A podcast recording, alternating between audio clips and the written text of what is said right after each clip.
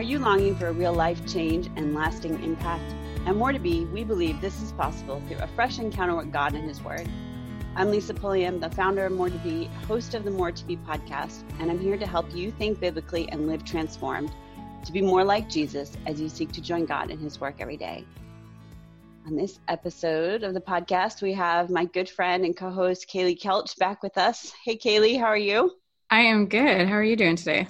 I'm good. I'm excited to have another time to chat with you about a topic that you and I have gone back and forth on a little bit. And so we don't know how this is going to unfold, guys, which is what happens with our podcast. We kind of have an idea, and then we pray about it, and we wait to see what God's going to do. So the topic that's on my heart is twofold. I want to put Kaylee on the spot and ask her about an adventure she recently had that I got to watch through her Instagram feed and live vicariously through. And so I want to talk about that and this idea of travel and family vacations. But my heart behind it is really how that experience was something that you were able to use to shape your family culture and your family values. Mm-hmm. We have another episode with Kimberly Amici on how to create family values and family culture. And I feel like what you've done is a real example of that in terms of building the relationship. So our whole theme of season 4 is on building relationships. And I used an acronym in the introductory episode called TRUE Connections, True Relationship Connections. And TRUE stands for building trust, building respect, building understanding, and building empathy. Mm-hmm. And we kind of cast this vision that our entire season is going to be about how to build these true relationships within family, friendships, in our relationship with God, in our relationship with our coworkers, within our relationships at church. And so I feel like your trip accomplished that in a very particular way. So kind of take us to the beginning and help us understand, like, why did you choose a Europe trip, and what pieces of the practical puzzle had to go into place to make that happen? Because I know not everybody's in a situation where they're going to be able to go to Europe, but for those who might have that vision for themselves, you might be able to offer a few tips. Well, it kind of started, honestly, this was my 20th anniversary with Randy in May. So we're recording this summer and it'll air in the fall, but May was our 20th anniversary. And honestly, like, since the time we'd gotten married, I wanted to go to Europe. I had been blessed to be able to travel there when I was 13 or 14. And so kind of this idea of family culture, like, goes back to actually my childhood family, that my mom enjoyed travel and she made it a point to save up. And we were not, like, I was a pastor's kid. We did not have a lot of income. My mom was a stay-at-home mom, and then she went back to work part-time. But, like, I would watch her save, and then every few years, you know, we'd get to go somewhere. And so it was always a highlight of my childhood to travel. And yes, Europe just kind of was this fairy tale. I remember when we got back, it was like, oh my word, I just want to go back someday. And so, you know, you get married and you don't have kids and you think, sure, like, this is the dream. We're just going to save some money and go travel. Well, that never happened. And we had our daughter, Caitlin. Mm-hmm. And yet I always made it a priority to set aside some money in our budget to be able to travel. And so for 20 years of our marriage, we have gone camping, and we have seen the country camping. Like, our kids have actually, last 2 years ago, we checked off all of the lower 48 states, but I have seen it through a car and tents. And that was the, you know, cheap way to go and to be able to cook all our own meals. We would not eat out, like, as we would go, or if we did, it was Taco Bell. So just, you know, again, it was a priority, but we did it, like, within a frugal budget and managed to fit it within our landscape of our life and our finances. Anyways, so 2 years ago, I had been trying to set aside and save, and it was not, like, working. You know, got a decent tax return like 3 or 4 years ago and set aside, and then it was like, this is not growing. So we ended up deciding to buy a camper, which turned a pop-up camper, which turned into the whole West trip 2 years ago. And when we got back, we were watching the Tour de France on TV because Randy and I like to cycle. And the kids enjoy watching it too and just seeing the scenery. And Randy's like, man, it would be so fun to go to the tour someday in France. And I was like, well, maybe we should just do it. And he's like, what? So I started getting on and researching prices of airfare, and that I had just gotten like a credit card offer, you know, that gave you a bunch of points. And it was like, okay, if we got all those points, would we be able to pay for a ticket through that means and not have to pay for it? Anyways, it just turned into this whole research thing. And within a couple weeks, we decided to sell the camper, even though like that was the new dream, you know, like here we are. But we sold the camper and actually made some money on it. Excellent. And so we set it aside then and just started saving like crazy for 2 years and planning and figuring out the cheapest way to do it. And we did Airbnbs so that I could cook all our own meals because we'd have kitchens. And I mean, we ate out less than 6 times, you know, about half a dozen times. And some people would go to Europe to eat, right? Yeah, right, exactly. And there was a piece of me I was like, am I missing out, you know, by not being able to just go sit in a cafe and live it up eating European food?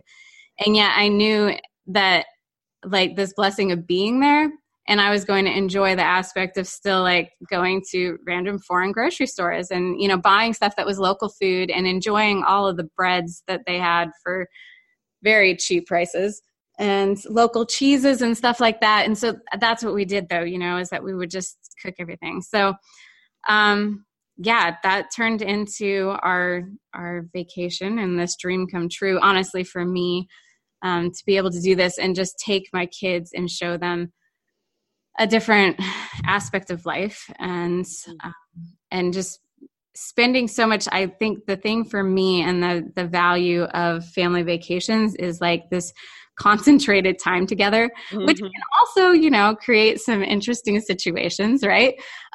But I love just being able to spend so much time together, explore something new. That's also like been a passion of ours, of just doing something new together and then having the downtime to play games because we enjoy doing that. And so like there's nothing taking you away in the evenings like when you're at home and there's busyness or schedules and stuff like that. And so that's another piece that's always enjoyable to us. And then all of our vacations are – there's a big piece of like spending time outdoors.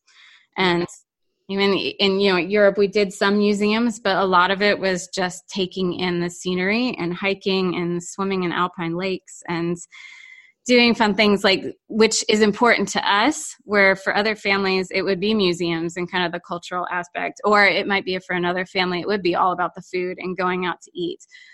So I think knowing, and I've had to grow into that, but knowing what's important to me and not feeling like I had to live up to somebody else's expectations, because I was like, oh my word, I'm missing out on all these cathedrals, or I'm missing out on this, or I'm missing out on going out to eat. I honestly know that it would have stressed me out more to have spent to $100 on a meal than to go buy bread and cheese for under $10 and to go out and sit by a lake that we found on a drive and eat. That was more enjoyable. But there was a piece in my head that was like, oh, you're missing out. You're in Europe. You're going to come back and all your friends are going to be like, what'd you eat? Where'd you go? And I had to talk down that and be like, no, you are living you. Oh, family enjoys, and just soak it up. Right. So. Right. That's so important, because values, I talk about this in the life coach training course. I mean, we have an entire session just on understanding our core values. And I always say that values is the silent partner. It is what drives us, even if we have never checked in with it. Right. And what you're saying is you've checked in with it. And so it drove the direction of your trip. So, you know, another word for values might be priorities. You prioritized spending less money on food so that you could enjoy the experience together. And really, that probably translated into a longer trip. It did. You were able to be there for a longer period of time. You were able to play more games together, go on more hikes, do more things together, because the top priority the top value was time. Mm-hmm. So it's just interesting because that's where we can take your example and translate it to other parts of our lives as the women leading the culture in our family. I mean, ideally, if we're married, we're leading that culture together and right. come together as spouses and say, okay, what's the most important thing? And that's what we're going to have to center ourselves on. But even as a mom in a marriage where the husband isn't engaged that way, or there's not the common values of faith, or a single mom, every person has the opportunity to say, this is what's important to me. How does this line up with scripture? And then make some decisions based on that. Mm-hmm. Well, and I've watched just, you saying a mom driving or a husband and wife together. Randy did not grow up in a family culture that was that kind of family time and vacations. And yet, the more years we've been married, the more value he has placed on that. And he sees too, because that's what the kids talk about so much. It's do you remember when we went here or this trip or when we saw that? And so I've watched him see through their eyes, the experience and them growing up in this kind of atmosphere mm-hmm. and how much he values it now. And he's like, well, where are we going to go next? And I was like, I don't know. Time to start planning your next trip and start saving. Yeah. I'm in awe at your ability to save. That is a foreign concept to me. It was a foreign concept to Randy too. I grew up though in a household where it was very much figure out your budget and set aside and stick with it, and don't spend beyond your means. So, I think there's I'm blessed to have grown up in that environment and yeah. then it comes a little bit more naturally to me. But yeah. Has Randy adopted that value? Mm-hmm. Yeah. It took him, it was funny story. And he tells it too. But when we first got together, we were in college and I had saved through high school. I'd had a decent job and I'd bought my own car. I'm sure my parents helped me a little bit, but I came to college as a freshman with a car and was paying my car insurance and was, set up. And Randy had gotten one of those student credit cards that had fortunately a $300 limit. Whew. And he'd already maxed it out, no. And so we met and started dating and it that was so foreign to me. It was how in the world do you have debt, Yeah. And so I remember early on within a couple months that I was here's $300, pay it off, be done with it and don't spend, yeah. If you don't have the money, don't spend. And his parents and other people were that's crazy. Don't, how are you guys setting this up in your relationship? Why are you taking money? But we were already had talked about the future. This wasn't here, let me just throw money at a boyfriend. I knew that we were talking about marriage. But ever since then, I don't know, it was a kick in the pants or something for him that he followed my lead on the whole finance money thing and setting aside, and so we've just always operated out of that mindset.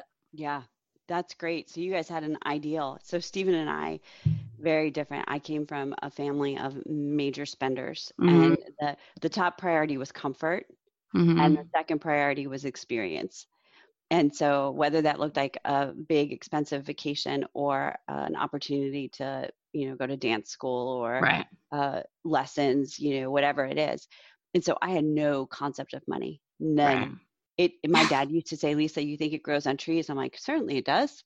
Right. Evidence of it. I only found out many, many, many years later as an adult, my dad confessed how much debt they were in. I mean, wow. A ridiculous amount of debt. I married Stephen and he comes from decent resources and decent experiences. They did take a European vacation when they were, your age when you went to Europe. And they had these memories of traveling across the country, but very frugal, very, very frugal. They did not live into their means. They lived below what they had the resources for. Yeah. And so he and I just had this financial collision mm-hmm. for sure. And yet somehow I emerged as a young adult from the very first credit card never, ever, ever wanting to pay a finance charge. Mm. So I didn't bring debt in. I just have scared my husband to death that we're going to end up in debt because of my expensive taste and my experiences. And the last we'll be 23 years married, and we have had to figure out our biggest conflict is finances for sure, and spending, and what is a need versus what is a want. Right. And those are different. And so this is an area that I end up, it becomes a faith challenge for me. Mm-hmm. It becomes, and it's a major faith challenge, because when I read in scripture that God gives good gifts to his children, I struggle over what is the definition of a good gift. Mm. Right? For many years of my, and maybe we can look at some of those passages. I know Matthew 7, which was interesting because you had proposed that to me, and I had just been studying it 4 days ago. Like, it has been a passage that I come back to again and again, asking the Lord to help me understand. Right. So picking up at Matthew 7, verse 7 through, I guess I'll read through 11. And I'm reading the NLT version. Keep on asking and you will receive what you ask for. Keep on seeking and you will find. Keep on knocking and the door will be open to you. For everyone who asks receives, and everyone who seeks finds, and to everyone who knocks, the door will be opened. You parents, if your children ask for a loaf of bread, do you give them a stone instead? Or if they ask for a fish, do you give them a snake? Of course not. So if you sinful people know how to give good gifts to your children, how much more will your heavenly Father give good gifts to those who ask him? I think what we caught up, though, when we read this is that, I mean, as humans, we immediately go to something that's material. Yep. Because we're like, oh, well, and not exactly material, but sometimes, you know, it might be a healing. Somebody is sick and we're like, Lord, I'm asking, like, why are you not taking away the cancer? Why are you not fixing this? I'm asking for a job. Why are you not providing that? I'm asking to be debt-free. Why aren't you sending money? I'm asking to be able to go on vacation or to live a little bit more comfortable life. Why aren't you giving me that? And yet if we turn over to Luke 11, which is the parallel passage to this, Luke writes a little bit more, and I feel like he answers the question of what we should be asking for. Mm-hmm. And it's verse 9 through 13. And so, like, he basically says and has the same wording that Matthew does, but then he ends on this with verse 13. For if you sinful people know how to give good gifts to your children, how much more will your heavenly Father give the Holy Spirit to those who ask him? I know. That changes everything. It does.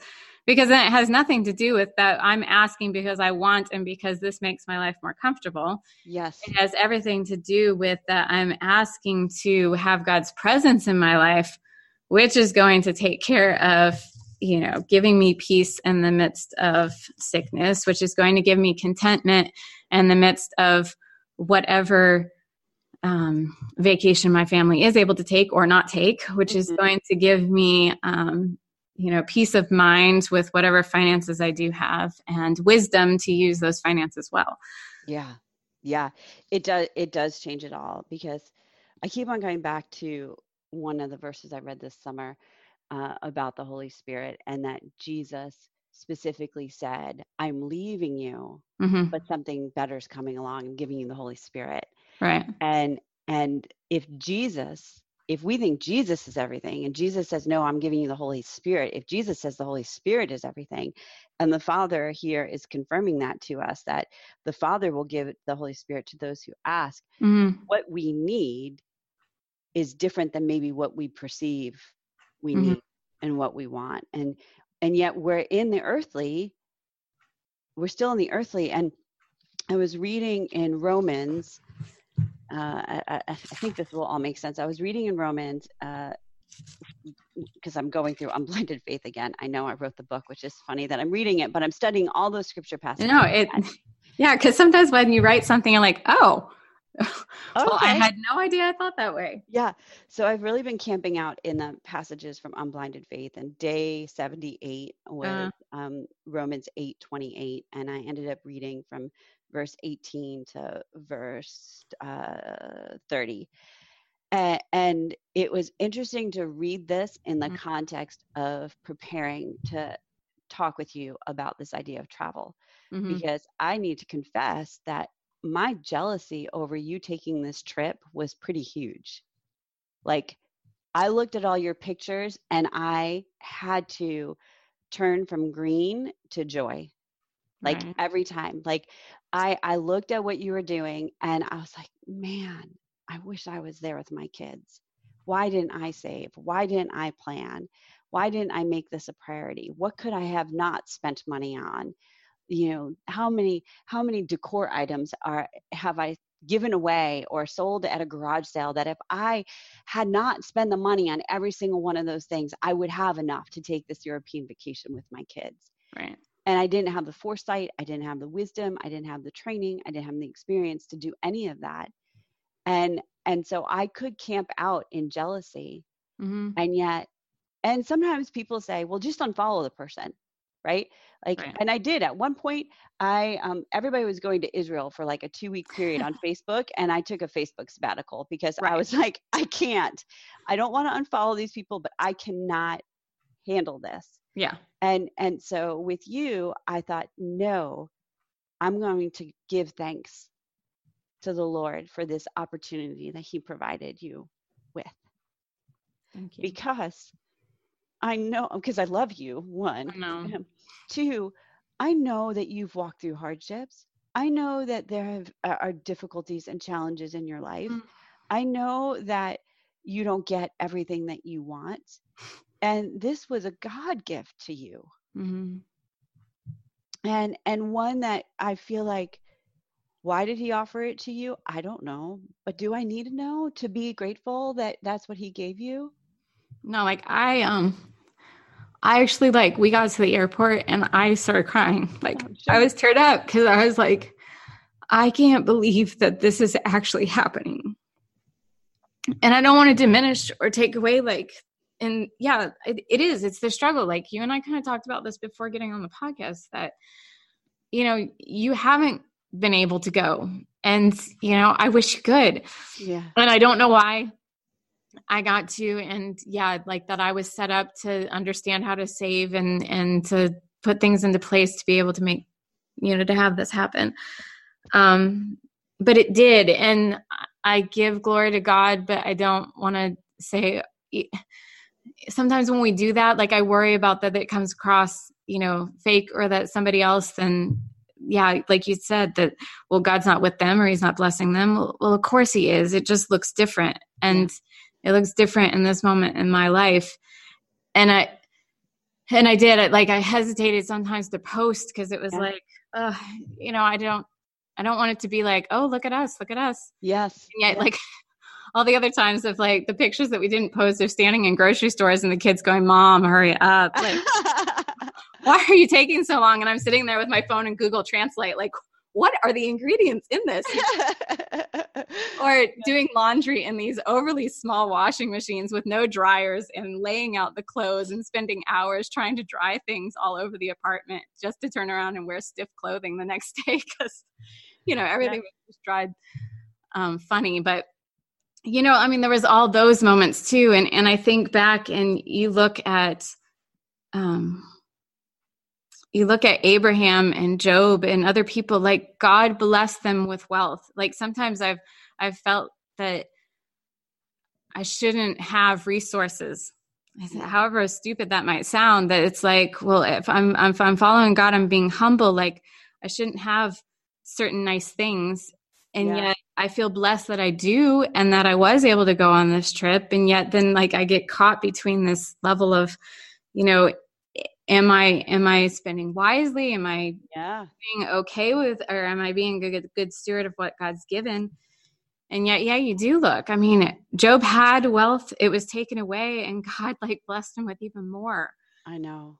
You know, I think it comes back to that God knew, and he understood their heart and what they could do with what they were given. Yeah. And like you said, like, how do we rejoice with other people and not judge and not also then compare ourselves? Yeah. Because there's plenty of other people, friends that I have that have way more and travel like every year or multiple times a year. Yeah. And I don't get to do that. And yet I recognize what a gift I was given to be able to take this trip.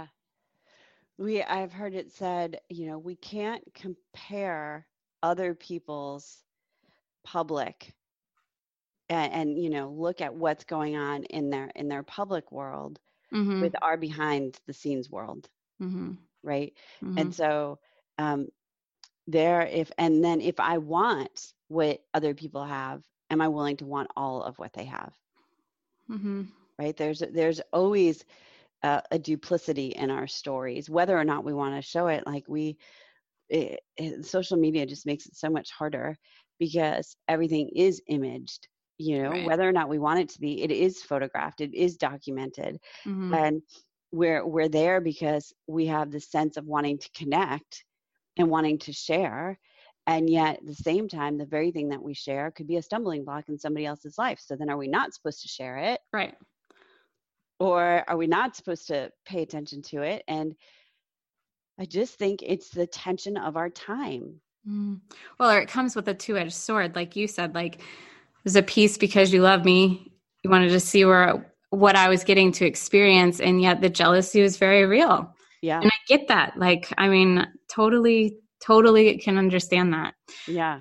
And so there's this tension that we live in, and how do we lay that aside and to that, like you know, choosing the joy, choosing the contentment, choosing to look at what blessings are in your own life and, or like what changes can I make to maybe set aside or to have a plan to be able to do this down the line.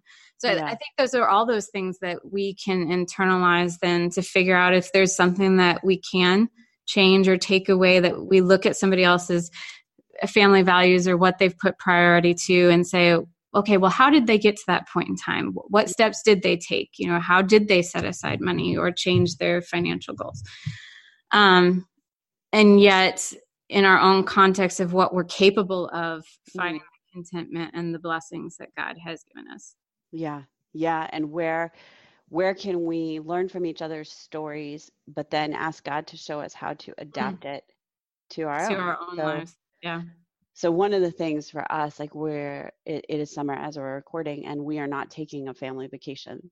I mean, mm-hmm. it's just, we've gone to visit family, mm-hmm. Which looks like a vacation to the public world because we're in a different location, but we, as a family, logistically, it was a nightmare to make that decision because we have 6 people with 6 different work schedules. So that was obstacle number 1. Obstacle number 2 was we were paying for 2 college educations, which is a core value, right? Like that is a decision that other people won't make. And they'll say, well, we're going to take debt and still take vacation, or our kids are going to go to community college and we're still going to take vacation. And, and so we've made our decision around that. And so we have been trying to be intentional. You know, our family doesn't like to play games together. We're horrible at game playing. It is our personalities do not fit that model whatsoever. I love the idea of it. Right. Half of our family is wretched in game playing. So what do we do? Well, I felt very convicted that we needed some sort of way to gather together, the 6 of us. And I said, 10 o'clock devotions, we're reading through the Book of John this summer. And you know, everybody's probably thinking, oh, how lovely. I'm like, okay, just let me tell you, it took 5 days before all 6 were like, come to the living room with joy. Right. Like each person had to take a different night of complaining about the inconvenience of this. Right. And so now we're at the place of everyone saying, oh, are we doing devos? And honestly, I think from a memory making perspective, it will become, that's the summer we read the Book of John together. Yeah.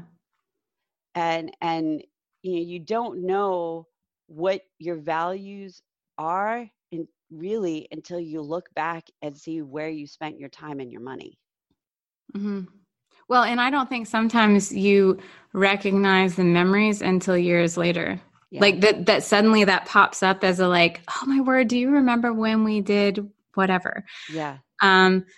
It's funny that you say about that your family's not like the personalities for games, because Randy struggles with games. Like, and we are very similar. So that's very funny. Yes. And like, you know, his family, if they'd play, like there was just tension usually with games. And so he has struggled, and yet like the kids and I enjoy it. And I've watched him though over all these years, and now the enjoyment that he takes in it, and the level that he doesn't get frustrated at the winning or losing kind of situation. And oh my word, we were playing one game and he was like so far behind. Like we were all in roughly the same, you know, point spread, and he was like so far behind. And Ryan made a little comment and was like kind of grumping about the hands he had. And Randy pointed out, without getting upset or frustrated or angry, he was like, Ryan, like, I am so far behind. Like, you're actually in the mix of maybe winning. Like, do you see this? And, you know, it spawned a family conversation and a growth process in the midst of the games. And I feel like with you just sharing about the devotional time, like, sometimes we hit hard spots as we try to establish these values or live into them. Yep. But that doesn't mean giving up on them, because like now you've crossed over into this, like, okay, everybody's actually buying into this. Yeah. And like you said, it could be like this memory that you guys all come back to of like, do you remember the summer that we committed to and spent time together as a family studying? Yeah. And, but there was hard pieces getting through that. And there have been hard games, and there have been people walking out or tears, and, you know, and yet we keep coming back to it. And that is something that we do find enjoyment in most of the time. Yeah. And that is a part of what our family is when we go on vacation. It's so interesting, you know, and, you know, with core values, my top value is peace. And actually I'm going to post a link on a core values exercise that can be downloaded, and you can evaluate your core values, and you could do it individually, and then together you could come together and create it as a family. And one of my top five is peace, because I grew up in an emotionally, physically abusive home. I want peace. And Jesus has taught me over the last 25 years that my peace is him, that my goal that I've lived for, to have peace in my relationships and peace in my environment, is not something I'm going to experience this side of heaven to the degree at which I want to experience it. So in those first 5 days of our new, you know, evening devos, and even one of my kids said, you know, we did this when we were little, but I don't know why this is irritating me right now. And I was like, well, get over it, right? You're a teenager. I know. I had this conflict between peace and the value of gathering together as a family. Yeah. They were conflicting. Right. And there would have been a time in my life I would have given up because the compromise of the value of peace was too great to pursue the value of this kind of family gathering time. Right. And yet I got, by God's grace, God's power, God's strength, I felt the idea came from him. It didn't come from somebody else. I didn't listen to a podcast where people were doing it. Right. I didn't have anything. I had a really bad interaction with multiple children at the same time, and holed away with the Lord and said, you got to fix this. I'm at the end of my rope. And he had me in the Book of John, and I was reading multiple passages about his love and being challenged to put it into action. Right. And I thought, my kids need this. Like, I know they went to Christian school. I know they've been in Sunday school their whole life. I know they've been in church, but I know they're not all reading scripture for themselves, and they're not processing it out loud with us. Right. So I'm like, we're just going to start at John 1. And so part of my motivation going into it was, we need to get to John 15. So that's, like, that's the ultimate chapter I want to read with them. Yeah. So we'll start with John 1. Stephen wasn't even home. He was away for the week. And I was like, this is what we're doing. We FaceTimed him in one night. He was a part of it. My son's gone this week on, you know, serving on a mission trip. And so he's not a part of it. But it's like this, if you don't start you'll never get there. No, you have to start somewhere. And I think it's whether it's devotionals or committing to eating dinners together or setting aside and saving so that you can go someplace, or even setting aside to save so that you can go out to eat, like whatever your priority might be, taking a step forward, because each time you take one step forward, you're making progress. Yeah. Yeah. Yeah. So I want to look at this Romans 8. There's going to be things in this that we've just said that are going to be emphasized here. So Romans 8:18, what we suffer now is nothing compared to the glory he will reveal to us later. For all creation is waiting eagerly for that future day when God will reveal who his children really are. Against its will, all creation was subjected to God's curse. But with eager hope, the creation looks forward to the day when it will join God's children in glorious freedom from death and decay. For we know that all creation has been groaning as in the pains of childbirth right up to the present time.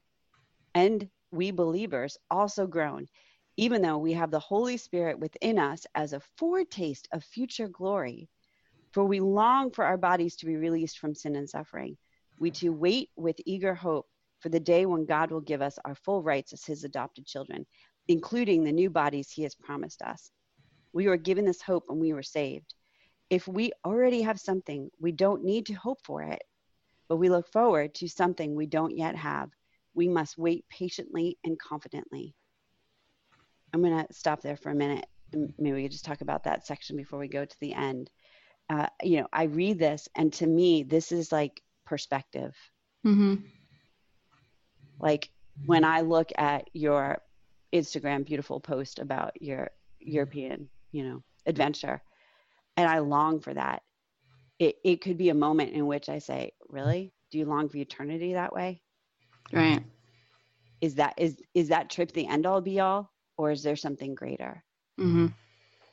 And we can take what we feel like we don't have, where we're lacking, not just in a vacation, but like you have mentioned, a relationship restoration, mm-hmm. a health rescue, a financial crisis, a miserable job, a broken home, a broken body, whatever it is that is our suffering, that is the byproduct of all creation was subjected to God's curse.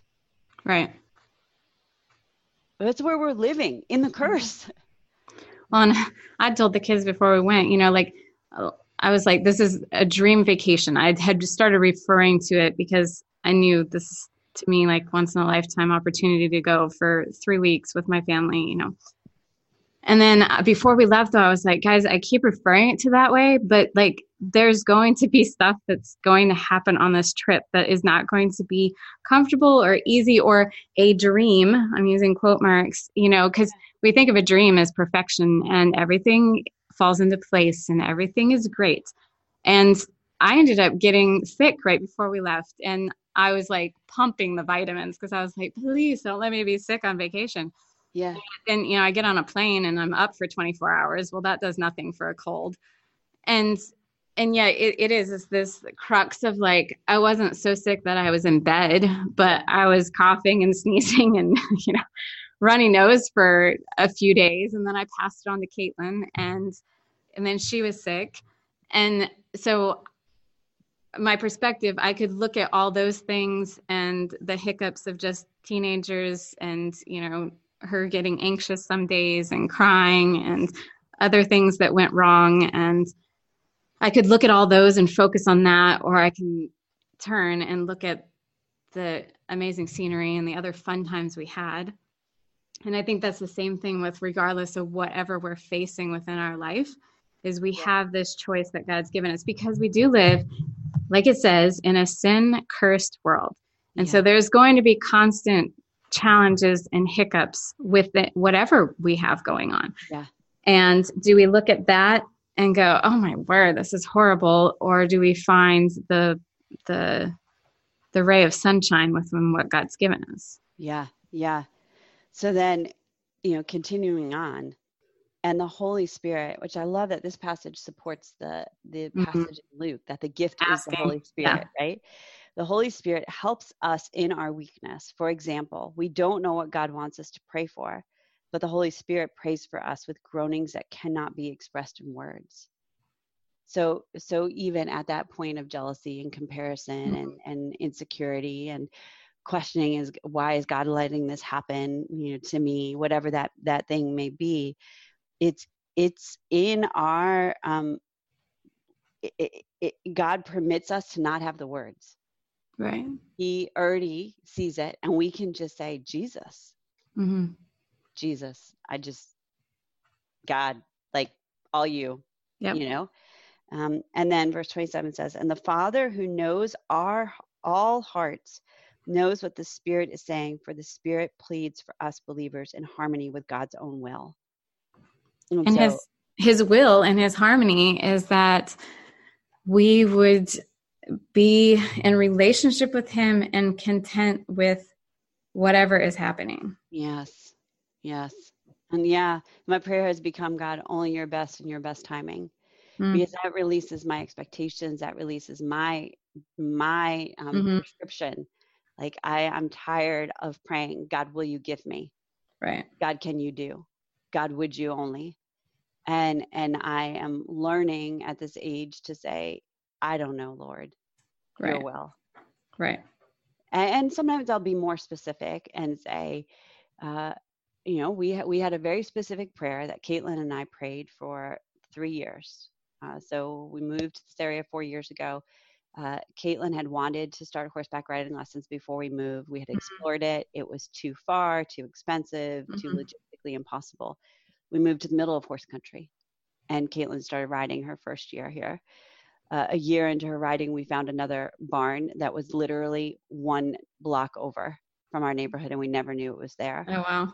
And she rode there for 3 years. And in those 3 years, we prayed, God, it would just be so awesome if you would give us horses that we could both ride together that we don't have to pay for. Because we did all the budget. Like, right. How much would a horse cost? How much would it cost to board? What would we need in vet fees? And I remember sitting on the couch in the den doing the worksheet, and Caitlin just crying. She's like, we are never going to have that money. Yeah. Because that's like college tuition bills. It's never going to happen, right. Mom. And I remember sitting there saying, you know what? But God could make it happen. Mm-hmm. He could, if it's his will. Right. And we began praying. Well, lo and behold, you know, September of 2018, I meet this woman who has this farm with horses that she basically said, mi casa, su casa, you come ride my horses whenever you want. Yeah. Which I love that story too. And see, my Caitlin has always wanted a horse, and that dream hasn't become a reality. Like, it never fit into, and again, I guess, you know, we could have set aside money for that instead of for vacations, but it wasn't an overall family value. Yep. And I know that she has taken things from our vacations that she loves and enjoys. Yeah. But yeah, that's been a personal dream of hers, is to be able to ride. Yeah. And it hasn't worked out for us or for her. Yeah. I love the fact that, you know, as I watched, and I knew you were praying about this, and then seeing it unfold and how much it has unfolded, and how it is, like, just shaped now a whole aspect of your life. Yes. Even your family, watching you guys all serve on that, the farm day or whatever, yeah. festival. Yeah. I mean, those are amazing family memories, right? Yeah. I mean, yeah. You know, which fits in with our values of we serve together. The right. Lord knew that was a value that we've had. Mm-hmm. And he created a place that can happen where, I mean, all four, there were only 4 of 6 of us around, and we went out. They need somebody to feed the horses, and we went out, and the 4 of us, my husband, my son, Caitlin, and I were feeding, you know, 20 horses. And who would have ever pictured that as the byproduct to what was a selfish prayer of, I just want to ride, God. Right. And yet I struggle to, do I post pictures or do I not? Because there's somebody else out there that wants to ride who can't. And yep. and what isn't seen is conflict and hardship and relationship issues and the fact that this isn't a perfect place and they have their own junk and we're walking through stuff with them. Like, you get enmeshed in a community, you quickly find out all of the problems. Yep. And you can't post those. Like, you can't put pictures up of the fights. Like, it doesn't work that way. And so how to kind of come back to this, God, your will, your will. And let me be faithful to you, Lord, in whatever you choose to give me as a gift, beyond the gift of the Holy Spirit, like any earthly thing that you give me, how do I honor you with that? Right. And it's hard, but it says here, and we know that God causes this is verse 28. We know that God causes everything to work together for the good of those who love God and are called according to his purpose for them, which we often quote only part of it and only in hardship, right? Yep. Like somebody suffers. Don't worry. God will work it out. God will work it out. I know, which is not the whole truth. The truth is he works it out for those who love him and are called according to his purpose. And working it together for good is not our definition of good most of the time. No. His good is everything that we've just read about the eternal glory, not the earthly comfort. So, and verse 29, for God knew his people in advance, and he chose them to be like his son, so that his son would be the firstborn among many brothers and sisters. And having chosen them, he called them to come to him. Having called them, he gave them right standing with himself. And having given them right standing, he gave them his glory, which ultimately it comes down to, are we willing to receive what God has given us, understanding that there will always be yearning for more, right? And understanding the context of it's about his glory. It's not about our ultimate joy. Yet his joy will be there when he is there, when it's his presence with us. It will be there. Yeah, that sums it up, honestly. And that all comes back to then working things out with him as to our feelings and not judging or looking at other people or, turning our heads every which way to see how everybody else is operating or the things that he's given them. That, well, God bless them with that. It's all about us with him and stewarding what he has given us and letting other people and letting him work in other people's lives and give them things too. Yeah. Yeah. And then that he tells us over and over again, be thankful, be grateful, be generous. And all the B's throughout scripture of what we were to be. And I think that our role as moms, even as spiritually adopted moms, right, as mentors, is to model that process of, this is what I've been given, this is the value I live by, this is how I want to steward this, and feel that God has given it to me, and then how do I use these opportunities to impact that next generation, right? Giving them the good of what we've been given and the wisdom of what we've been given.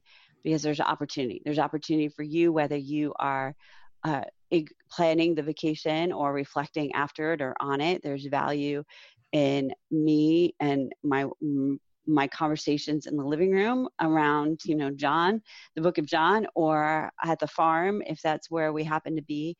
And so are we seizing those moments to give God glory and to impart his word and a biblical value into our families, into our kiddos and the next generation?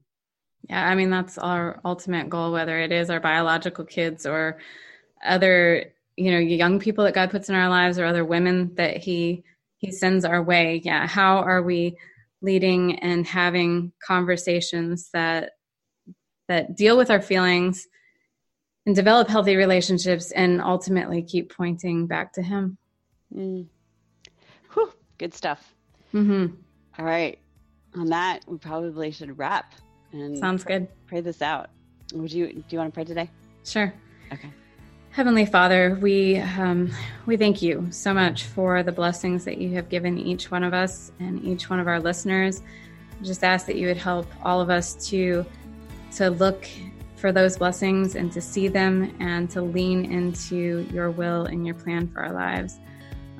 Lord, may we not compare ourselves to other people, but may we continue to just align ourselves with you and to seek your Holy Spirit for guidance in our own lives, that we may live and become the women that you want us to be. May we continue to pour into the people that are around us, whether they're our kids or fellow church members or other friends, that we would point them back to you and that we would continue to develop healthy and godly relationships that are centered on you. We love you so much. In your name we pray. Amen. Amen. So thank you for listening to the More To Be podcast. We are praying you've experienced a fresh encounter with God and his word during your time with us today. If you'd like to show your support for the ministry of More To Be and our podcast, we'd love for you to become a More To Be Sisterhood Circle member. You'll be blessed with our signature courses and resources while being a blessing to others. To learn more, visit moretobe.com/podcast for a special link just for our listeners. May you continue to think biblically and live transformed to be more like Jesus as you seek to join God in his work every day.